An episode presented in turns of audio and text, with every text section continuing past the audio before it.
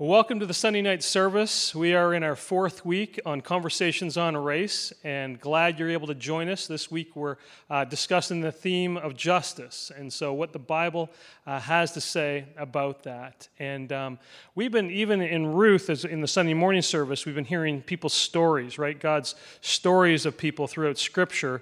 And that's our goal. We continue to hear and reflect on the stories that, that God has laid out in Scripture, as well as our stories and how those intersect with each other and the Word of God and how God's uh, guiding us and changing us uh, through that.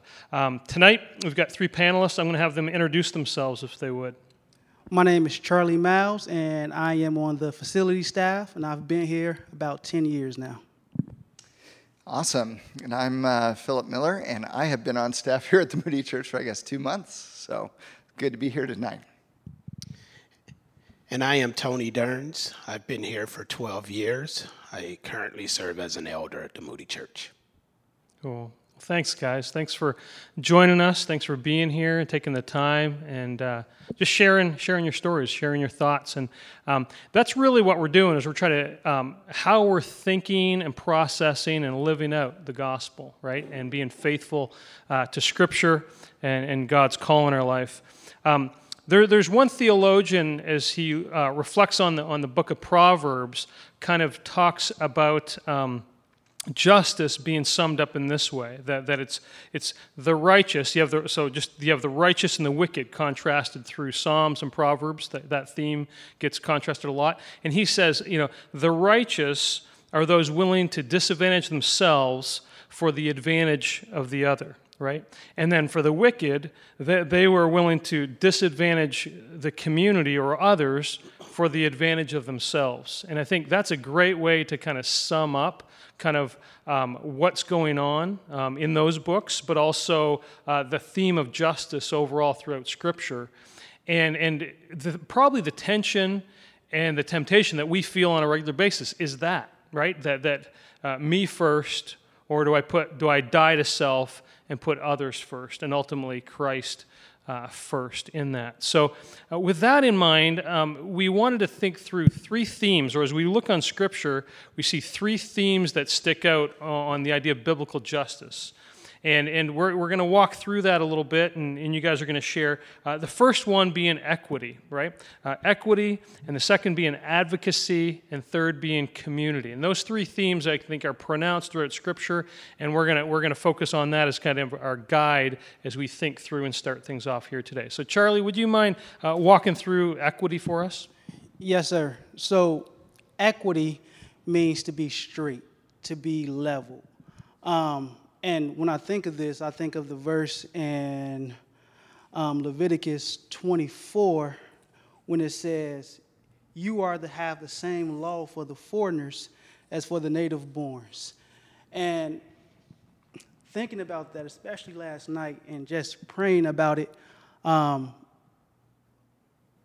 I, it got to a point where everything started to make sense with today and how the law is not the same for everyone. And that's why, so we know the root is sin, but the offspring of the sin is the looting and the, the riots. And it's because the law is not the same. Now, the answer for that is Jesus Christ. The question is, how do we get there? How do we make the law, which is made by man, the same um, when we know that we live in a sinful world? Amen. Wow, great. No, that's that you've laid it out well, and I think that's an equal treatment under the law. That that is so uh, much the case, and we see that throughout Scripture in a lot of different places. You mentioned that. Uh, Tony, would you mind walking through for us just advocacy, what that looks like scripturally? Sure. Um, when I think of the word advocacy, I, I think of Proverbs 31 8 and 9, if I could just take some time to read that scripture for you. It says or reads, Open your mouth for the mute, for the rights of all who are destitute. Open your mouth, judge righteously. Defend the rights of the poor and needy. And so, what comes to mind um, as I think through advocacy is pretty much um, we uh, we must have a special concern for the poor and for those who are uh, marginalized. And oftentimes, um, um, in today's society, um, we missed a mark on that. And so, sort of piggybacking off of um, Charlie said, is um, as the church, those who have put their faith in Christ as his Lord and Savior, um, it's, it's how do we get people to understand what the Bible has to say about uh, advocacy in a biblical sense? Yeah, no, that's so good, and it is it is concern for the marginalized, concern for the vulnerable, like you said, and and we see that theme all the way through. And I'm glad you mentioned too, like when that's not there, right? Yeah. Um, may, maybe speak to that right now, and any of you can jump in here on on that, like when we don't see whether it's equity, whether it's um, you know the, the this advocacy that we're, we're, we're when it's not there what, what do we do? What, what should be our course of action? Sure. Well, um, again, I just think to the scriptures. I think um, there was a dilemma in the book of Acts where you had the the widows, if you will, those who again were marginalized, mm. and the Greeks or Grecians began to speak out on that matter, and from there. Um, seven men were chosen, seven men of faith were chosen, deacons, to address that situation. So I think as we, as believers, we see the marginalized again, and I see that as being the poor, the widow, the orphans, and things of that nature. How are we coming around them, and how does that look? And in, in the process of that, how do we bring glory to God as a result of that? That should be the, the byproduct or the end product of that. Yeah, I love it. That, that's a great example of just the church stepping up to engage and, and, and step out in faith for, for the vulnerable, for the marginalized, and those uh, in focus. So, yeah, what a great example that is. Philip, um, community is the third piece. Will you, will you speak to that for us? Yeah, I'd be glad to. So, this is interesting. In, in the scriptures, um, righteousness, as you were quoting Bruce Waltke earlier, righteousness is a willingness to disadvantage myself for the sake of the community. Wickedness is the opposite. I'm willing to disadvantage the community to enrich myself. And so, an example of this is the gleaning laws that we're seeing applied in the book of Ruth.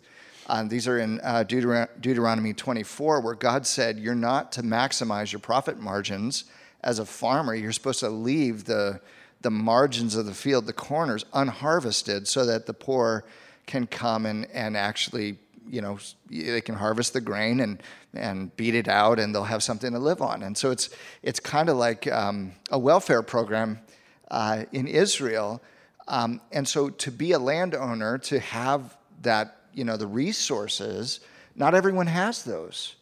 And so God said, I want, uh, you're not to squeeze every drop of profit that you can. You're supposed to leave some margin there so that the poor can actually survive and live and, and all of that. It was very fascinating. And what's also interesting is that the poor have to go get their own food. So it's not like our welfare system where it's just like, we just write you a check and you don't have to do anything for it. It, it's actually, there's a lot of effort involved in going to glean and get this stuff.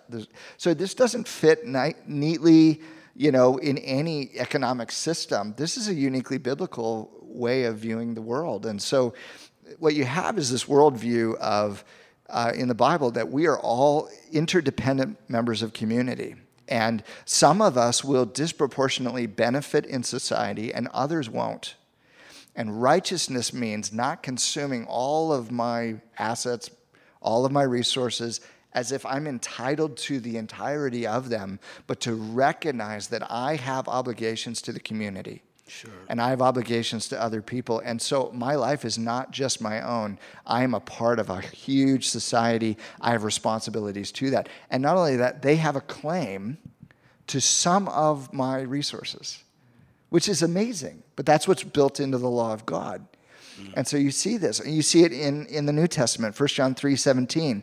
If anyone has the world's goods and sees his brother in need, yet closes his heart against him, how does God's love abide in him? Little children, let us not love in word or talk, but all, also in deed and truth. So, so even in in first uh, in First John, what you have there is this call to to um, if you have resources, if you are in society and you've got more than you need to just survive. We're talking about roof over roof over your head, uh, food for your tummy, you know. But if you got more than that, Yeah. um, and you see a brother in need, and you close your heart to that need, you, that's not the love of God in you. That's something else operating. That's that's not the spirit. That's your flesh. And so you could say you love God, but let's not just say it. Let's do it. And so this is the call of, of justice. We saw it, uh, you know, as Pastor Ed was talking, um, preaching through the book of James in James chapter two. Uh, you know, don't show favoritism. If a rich person comes in, don't treat them differently than a poor person coming in to worship. What's the point? Well, the gospel says we're all equally acceptable before God on the basis of Jesus alone by faith through grace. So if I differentiate between that guy and that guy based off of material resources, I'm actually not operating out of a gospel uh, worldview. I'm inserting an, uh, the world's way of looking at people on top of that. And so the, it's a fundamental denial of the gospel. So justice has it's equity before the law, it's advocacy for those who are falling through the cracks, but it's also this willingness to sacrifice my rights, privileges, and squeezing every ounce of profit out of the world that I can have in order to better the community. That's what righteousness lo- looks like. So justice has all of those pieces kind of wrapped up in, in one. No, well said, well said. And I love how like the implications of that, even as God, as we think of God's economy, right, and that He's not primarily um, focused on me getting all that I uh, want in a certain lifestyle, but but the community is strengthened, you know, um, and this interdependence, which isn't easy. It's it's it's difficult to live that way. But when we do it well and we do it faithfully, we see the strength of the community. We see the strength of the human race because of that. So I, I love that. Those are those are some great um, great markers to go with. So what does this meet look like in the real world? Right? What what is what does this vision look like? What does maybe the lack of this vision look like in the real world? Can you speak to that? Yeah, I can. Um, Okay. like Pastor Phillips said, we have a human responsibility to uphold righteousness. But what happens is sometimes righteousness stays inside of the church, right? So we have we have no one to um, to uphold it in the streets. So it becomes a them versus us. Um, so now it's oh those are the church people and they only care about church people. We we are us and we have to care about what what we do. And it relates back to the church, where the church says we're going to worry about what goes on in here and not what goes on out there. So it's a it's a, a bridge that needs to be rebuilt. The question is that I have is how do we do that? Right? So we we have these great conversations, which I've watched all of and they are great. But how do they get out to people that's not a part of the church? How does the church that should uphold righteousness, how do we spread that? yeah. Yeah, I mean that's a great question. That's a great question. Tony, Philip, any thoughts on that? On as Charlie poses that question. Well, I think um, I think Charlie just really summed it up, and the question that that that's posed um, is a very good question, and I think we have to really take time to think through that. Um, so. I'm maybe not the best to really speak on that, but um, one thing that, that sort of comes to mind is you think of By the Hand Club, right? Um, we see a need, we pray about it, we seek the Lord, and we just put it in practice. We, we act based on that conviction. And so I think it just really boils down to um, having a spirit aligned or in tune with what God has to say about these things. And it's certainly going to take for each individual, for for everyone who proclaims to be a Christian to die to self in order that we might be filled with the Spirit, and then from there we we we uh, just trust and obey and do what the Lord is calling us to do. Mm-hmm. Mm-hmm. Sim- that's about it.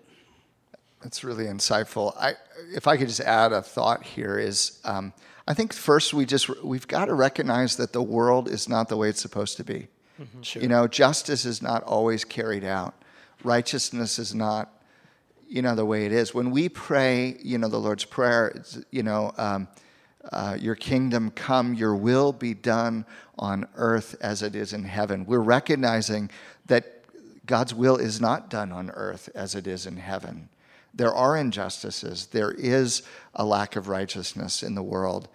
And, um, and yet, all of us have a little domain of influence, right? Um, I've got my, my life, I've got my family. I, if I'm a business person, I've got my business. Um, if I'm working in an office, I've got my, you know, my team. If I'm working on a construction site, I got my crew. I got my, my colleagues, I've got the people I'm working with, my coworkers. And all of the interactions of my life are either moving toward justice and righteousness or they're moving away from, right?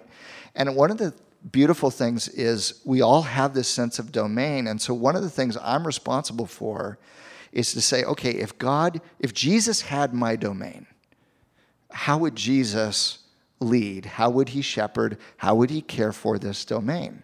And my job is to bring a little piece of justice a little bit of righteousness into what I have influence over. That's what it means to be a kingdom person.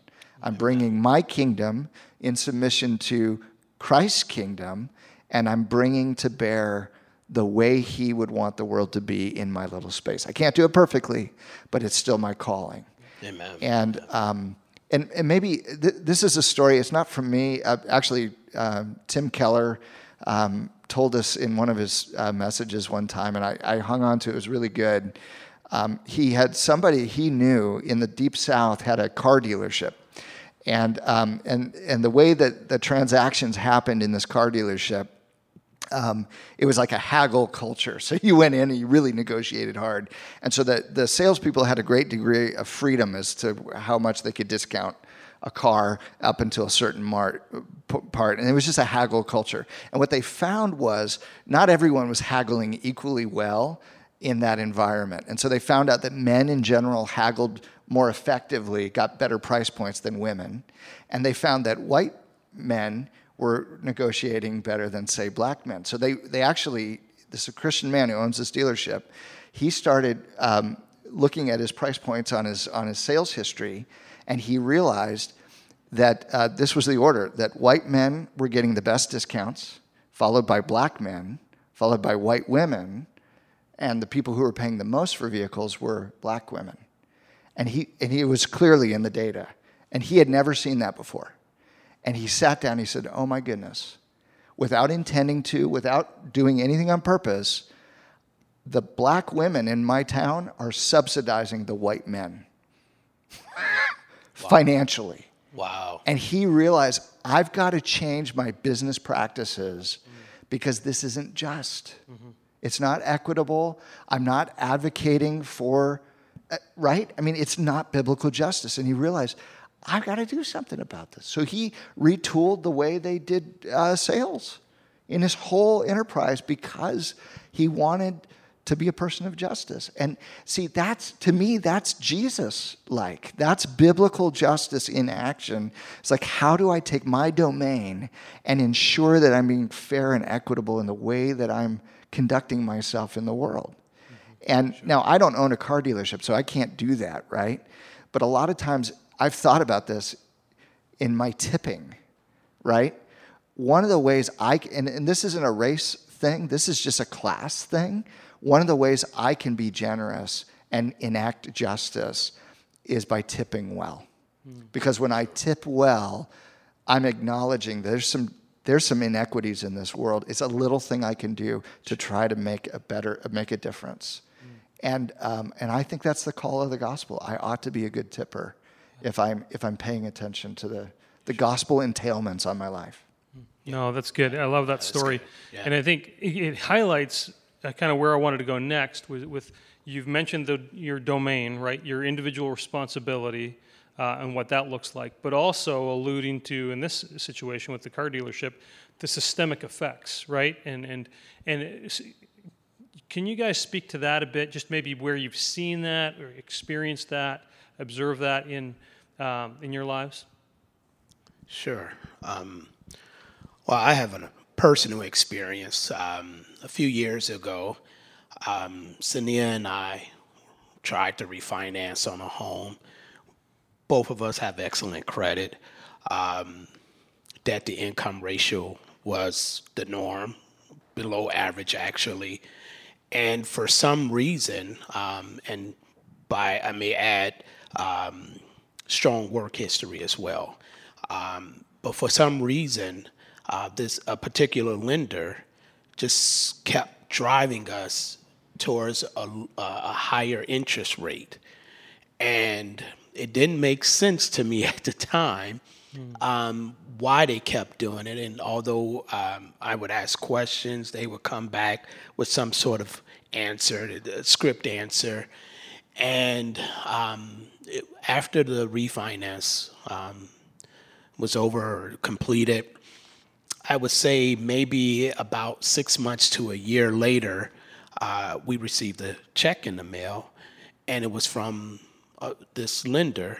And come to find out, this particular lender was sued through a class action lawsuit for uh, forcing minorities or blacks, I should say, uh, or people of color into subprime loans. Or um, so with that, uh, that's one personal way that I've experienced um, systemic, if you will, um, racism. Um, that's.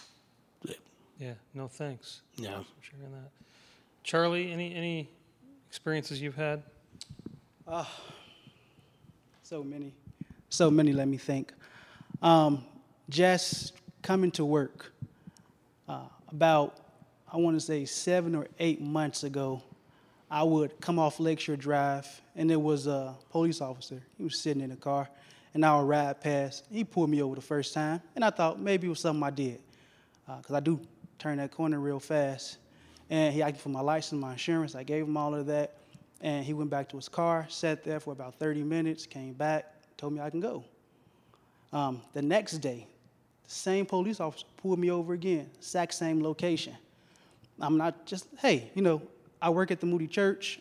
Here's my, my, my ID. You know, you have my license, you have my insurance. You know, I have all that stuff. He never said anything. He just used to take it, go back, sit in his car, and it got longer and longer where I used to have to text my supervisor, like, hey, I'm right outside of the church.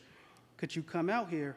Or I have to take a picture with the lights on in the back, like, hey, I'm being held again. It went on for at least a month and a half to almost two months before um, I finally just asked him, like, hey, am I doing something wrong? And then I just called the police myself one day, like, man, I, I keep getting pulled over. He's taking my ID and my insurance. He's not writing me a ticket. Um, now, do I believe part of it was because I'm black? Yeah. But I also believe that we live in a society where the system says that I'm doing something wrong. What am I doing up here? It's 5:45 in the morning. Um, hat on. Sometimes music loud. You know, I, I don't have a reason to be up here. You say you work at the church, but do you really do that? I think it's a system that's put in place where the cop could have been white, black, Asian. It doesn't matter. He probably still would have pulled me over to make sure that I was doing what I said I was doing. But it's because of the system that we live in that I'm looked at as different than someone else. That probably wouldn't have happened to you. Probably not. So Yeah. if that's one way I've seen it recently, but it's I got a ton of stories about it. Yeah. And and the the thing that's hard is there's just enough of those stories that you kind of say, what's going on? You know, like like it is true that we've made progress on this conversation and over the years, but we're not done. We're not done. Um, you know, and and your your mention is, you know, this is not this is not equity. That's not how the law would be enforced for me. You're not actually doing anything wrong, right? You weren't breaking the law, and yet it it felt kind of harassing and demeaning, and um, and that's that's not there's there's not justice to that, and I think we have to we have to acknowledge that like there it's there are still issues and, um, and if the people of God are not willing to call it out and say, boy, there's, there's a problem here, we can do better than that.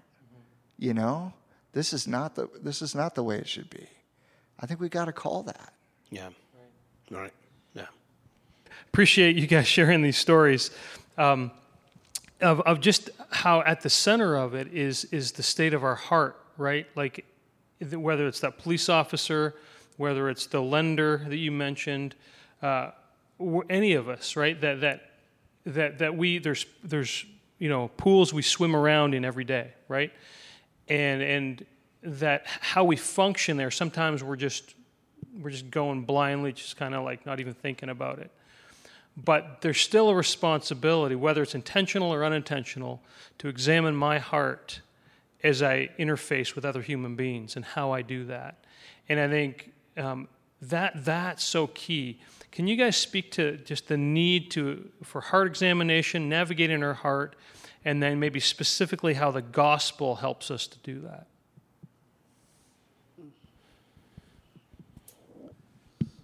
So what comes to mind is um, in the Bible it says, "Do nothing out of selfish ambition or in vain concept, but in humility, considering others better than yourself." Right. That was a a Bible verse that I was taught when I was a teenager. Um, and that was one of the first Bible verses I had to memorize, right? And, and it was because we had a problem with looking at other people that wasn't the same as us differently um, and not in a good way, right? So my youth leader would come and say, you know, hate the sin, love the sinner. But a 14, 15 year old kid is like, what? You know, whatever. I don't even know what that means. um, you're telling me to hate, but don't hate. So, um, what happened was doing Bible studies, what we used to call campaigners, we used to have to learn a Bible verse.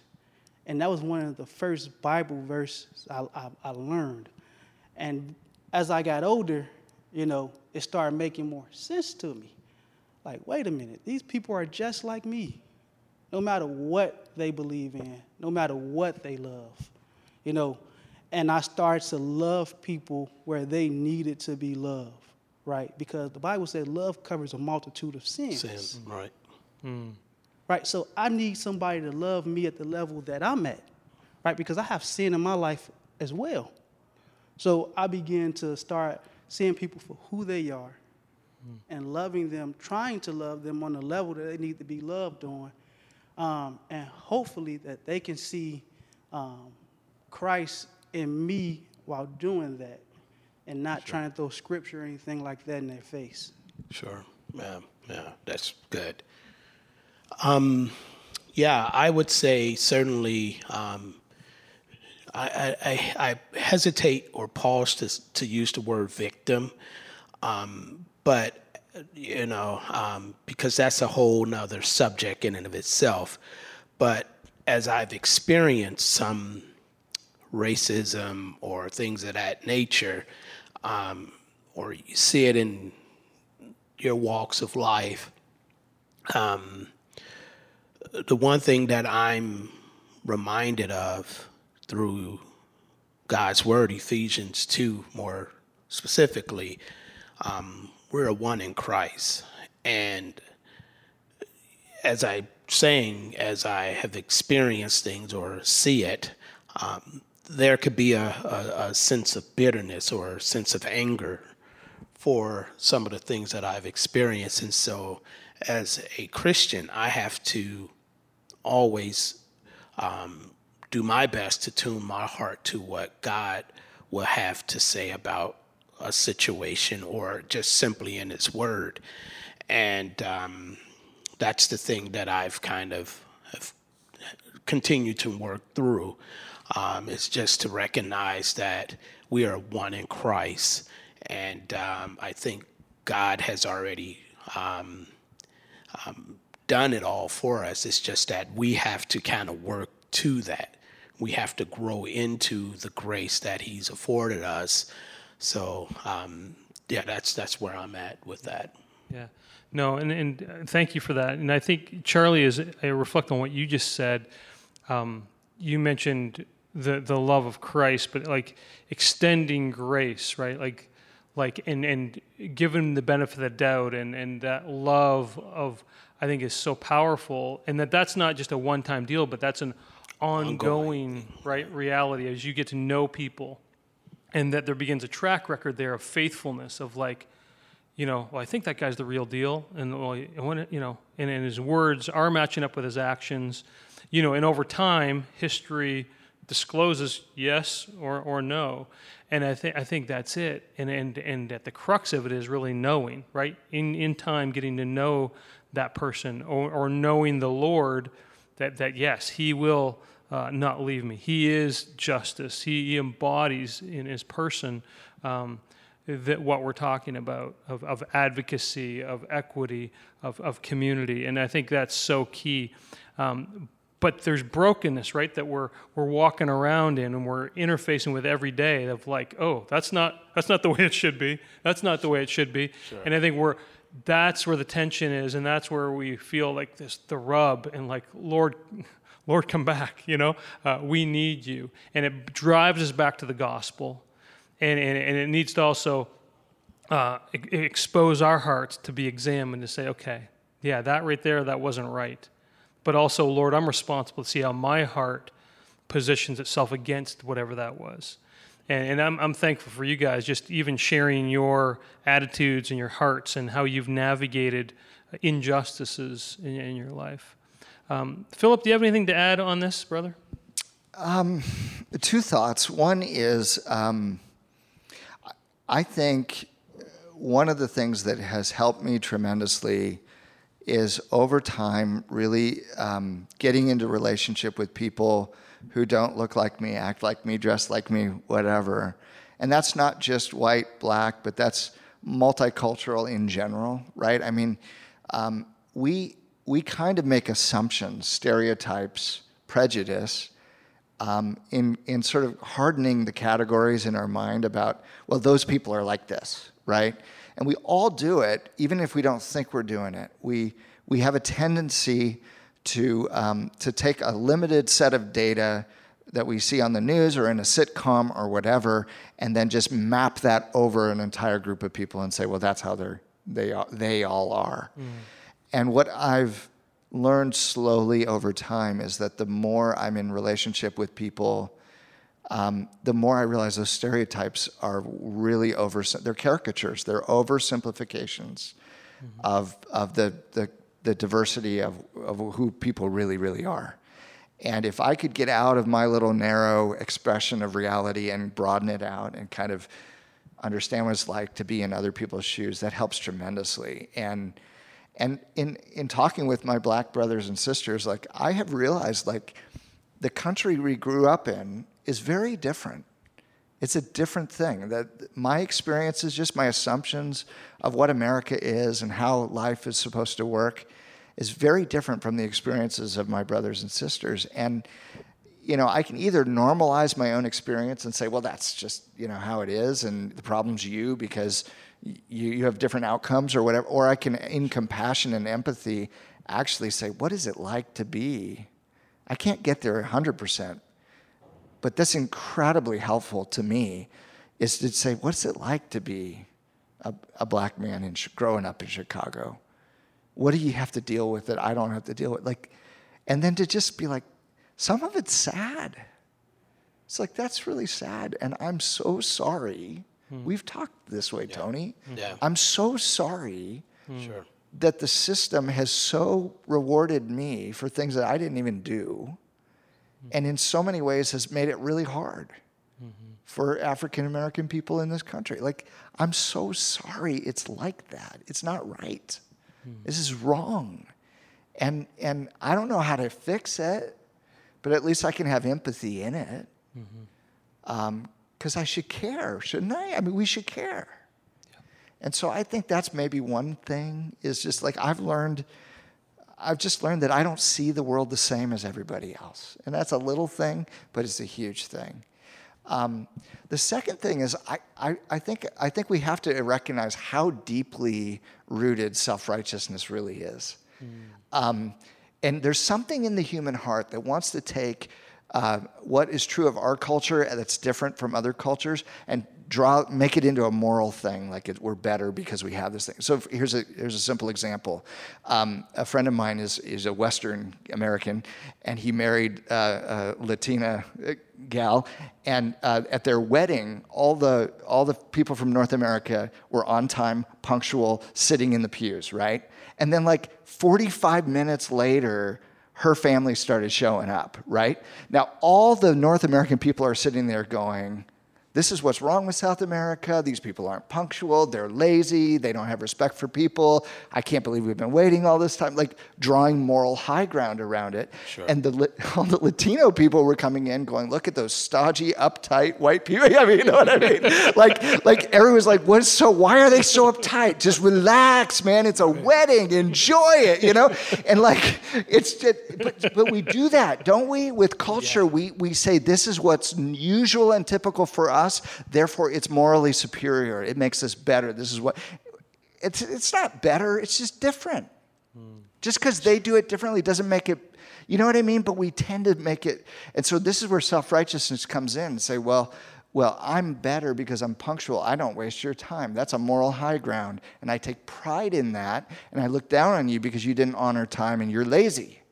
Sure. And all of a sudden, what I've done is I have now added to the gospel. I am now saying who I am is not just saved by grace through faith, but I'm actually a better human being because I'm punctual. Mm. And I have just taken a little bit of Pharisaic self righteousness and let it creep in. And that's really the issue in racism and sexism and all the isms yeah. is, is when I, I feel the need to somehow bolster my sense of self righteousness. And the gospel slays that. Mm. The gospel says you're nothing but filthy rags. You're saved by grace through faith. You have nothing to stand on. And that, that's the connection.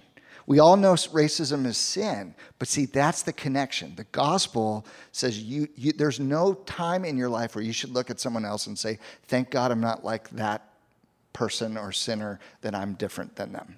Sure. That's not the gospel. That's Pharisaic, self righteous, Mm-hmm. That's building my identity on something other than grace. Mm. The gospel says, no, chief of sinners, I have nothing to stand on. Therefore, I look at everyone else as someone, I can't ever feel superior, right? So you have in James chapter 1, verses 9 and 10, you have this, this line. I think it's so brilliant. Let the lowly brother, he's talking about a poor person, boast in his exaltation, and the rich in his humiliation. Because what you have there is the gospel that sets the world right. The, even the poorest person has been exalted in Jesus. Mm.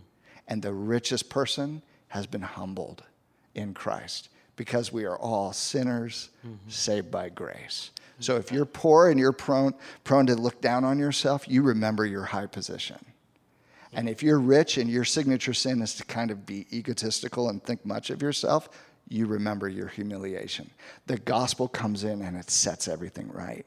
And that's how we're one new man in Christ. Yeah. So somehow we got to get that to filter all the way down to our hearts so we start living differently so that the gospel has entailments for every interaction with every race, every gender, every kind of people on this planet. Yeah. Wow. That's uh drop the microphone.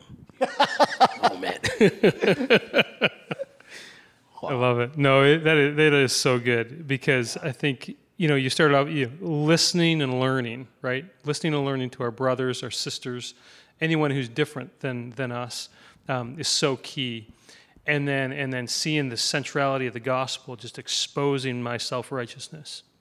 And I think you know as you share share that, Philip, there's there's such depth to that to think I'm I'm good.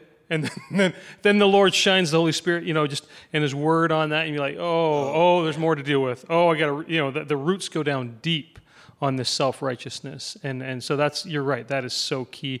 And to begin to think through the, the effects of that when, when, when I begin to, to take the medicine of the gospel to see the corporate effects, right, of, of, each of us individually taking hold of that, and then what that does to a community of people that are committed to, to the gospel, and, and the process of preaching that same gospel on a daily basis to themselves and taking hold of that truth yes. and activating and, and appropriating it in their own lives. Powerful. So Philip's already alluded to this, but like, um, how do we turn the corner and move, you know, uh, in, a, in a better direction, right? And as we move forward in um, being people of justice, being people who are faithful to, to this call that God has uh, on equity, advocacy, and community. What, what does that look like? Any, any kind of suggestions uh, practically as we, as we move forward? Wow. You want to take a shot at it? Uh, just be people of God's word. Mm-hmm. You know, um, we have to daily um, strive to have a biblical worldview, and I, I, I think it's just that simple. Mm-hmm. It's to confess that sin, acknowledge it first as sin, confess it, give it over to the Lord, and allow Him to just work in your heart. Um, and again, um, from that, um, you change who you are, and it starts with self. Mm-hmm. Um, and Lord willing, others will see the good works in you. Um, and they're not your good works, but it's it's really. Um, I'm trying to think of the passage of scriptures where it says, um, uh, "Good grief, just left my mind. Glorify God in heaven. Um, come on, someone, help me out. Yes, let your light so shine that when others see you, they glorify God in heaven. So mm-hmm. that's where it starts mm-hmm. itself. Yeah. No, that's good. That's good.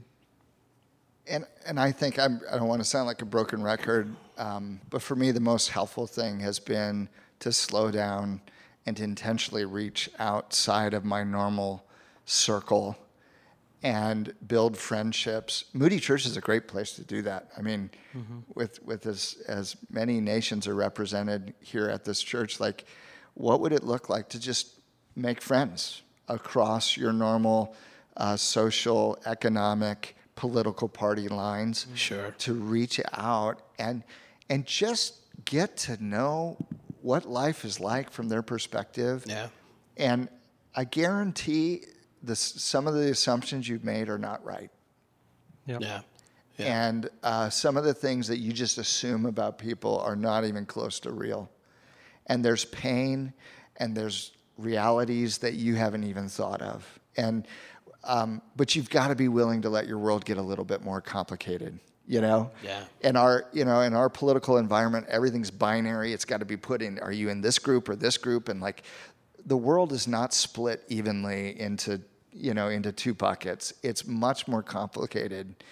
And i think we've got to the church ought to be the place where we as god's people are willing to to take bold steps to figure this out i mean i think of like in galatians 2 when um, Peter is hanging out with the Hebrews and ignoring the Gentiles, and Paul has to call him out and say, dude, why are you only eating with the Hebrews mm. instead of eating with the Gentiles? Aren't we all equal in Christ?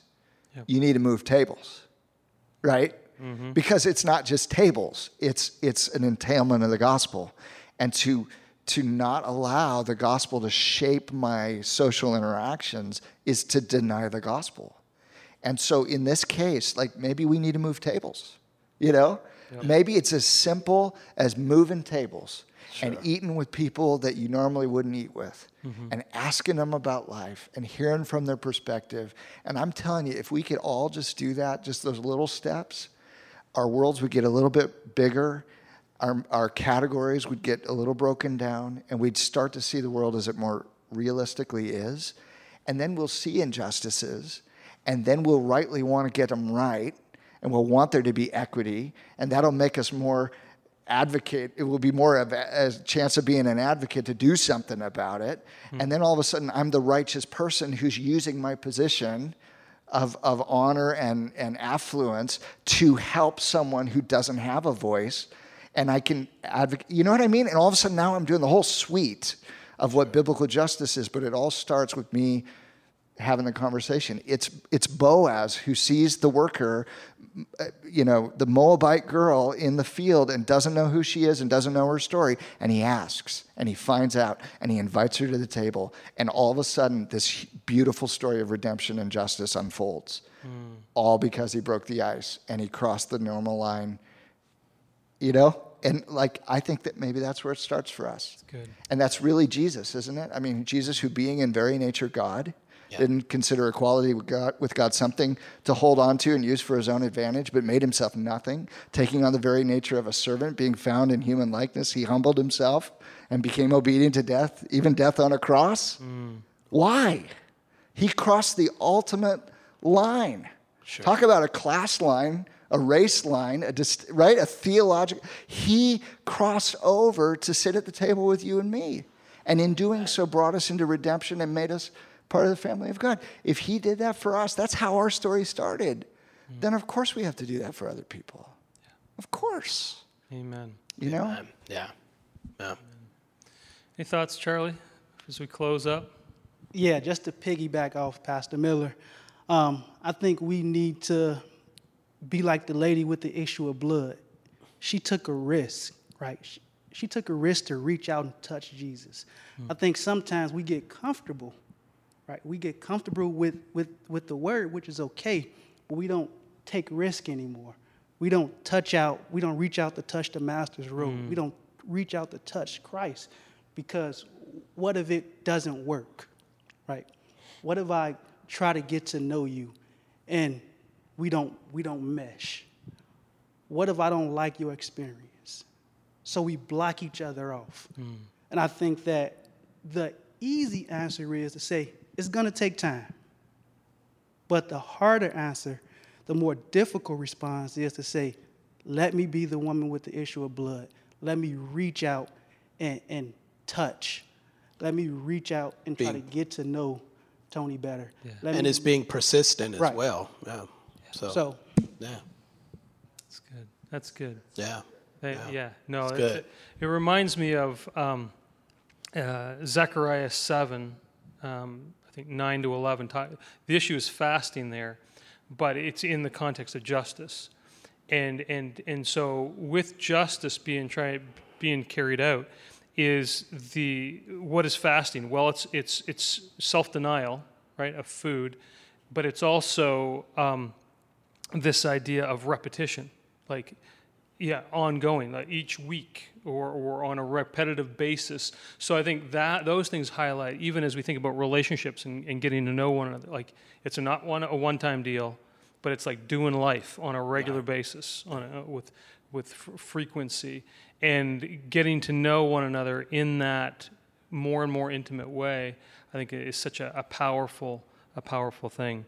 I, I- the, what comes to mind is the, the phrase, you know, we're fused together in our brokenness, right? Mm-hmm. And the gospel welds us together. So as you know, as you mentioned, us getting to know one another, like we need to expect there's going to be brokenness there that we see. There's going to be messiness that we see as we get to know one another. We should anticipate that and be ready to extend grace, not condoning the sin, but but saying, okay, I'm, I'm with you, and, and you're going to see some of mine too. And in that, you know, having that sturdy type of relationship that when the bumps come, that we're not kind of just putting the wall up and saying, see you later. You know, I've been here before. I, oh, you're just like all those other people. You know, no, but just saying, I'm going to push through, and I'm going to get to know you as a, as a person, and then seeing what God does like that. And, and just with you, you shed with with the uh, the one with the blood, like that's it. Step out in faith and see what the Lord does. Um, that's a powerful thing.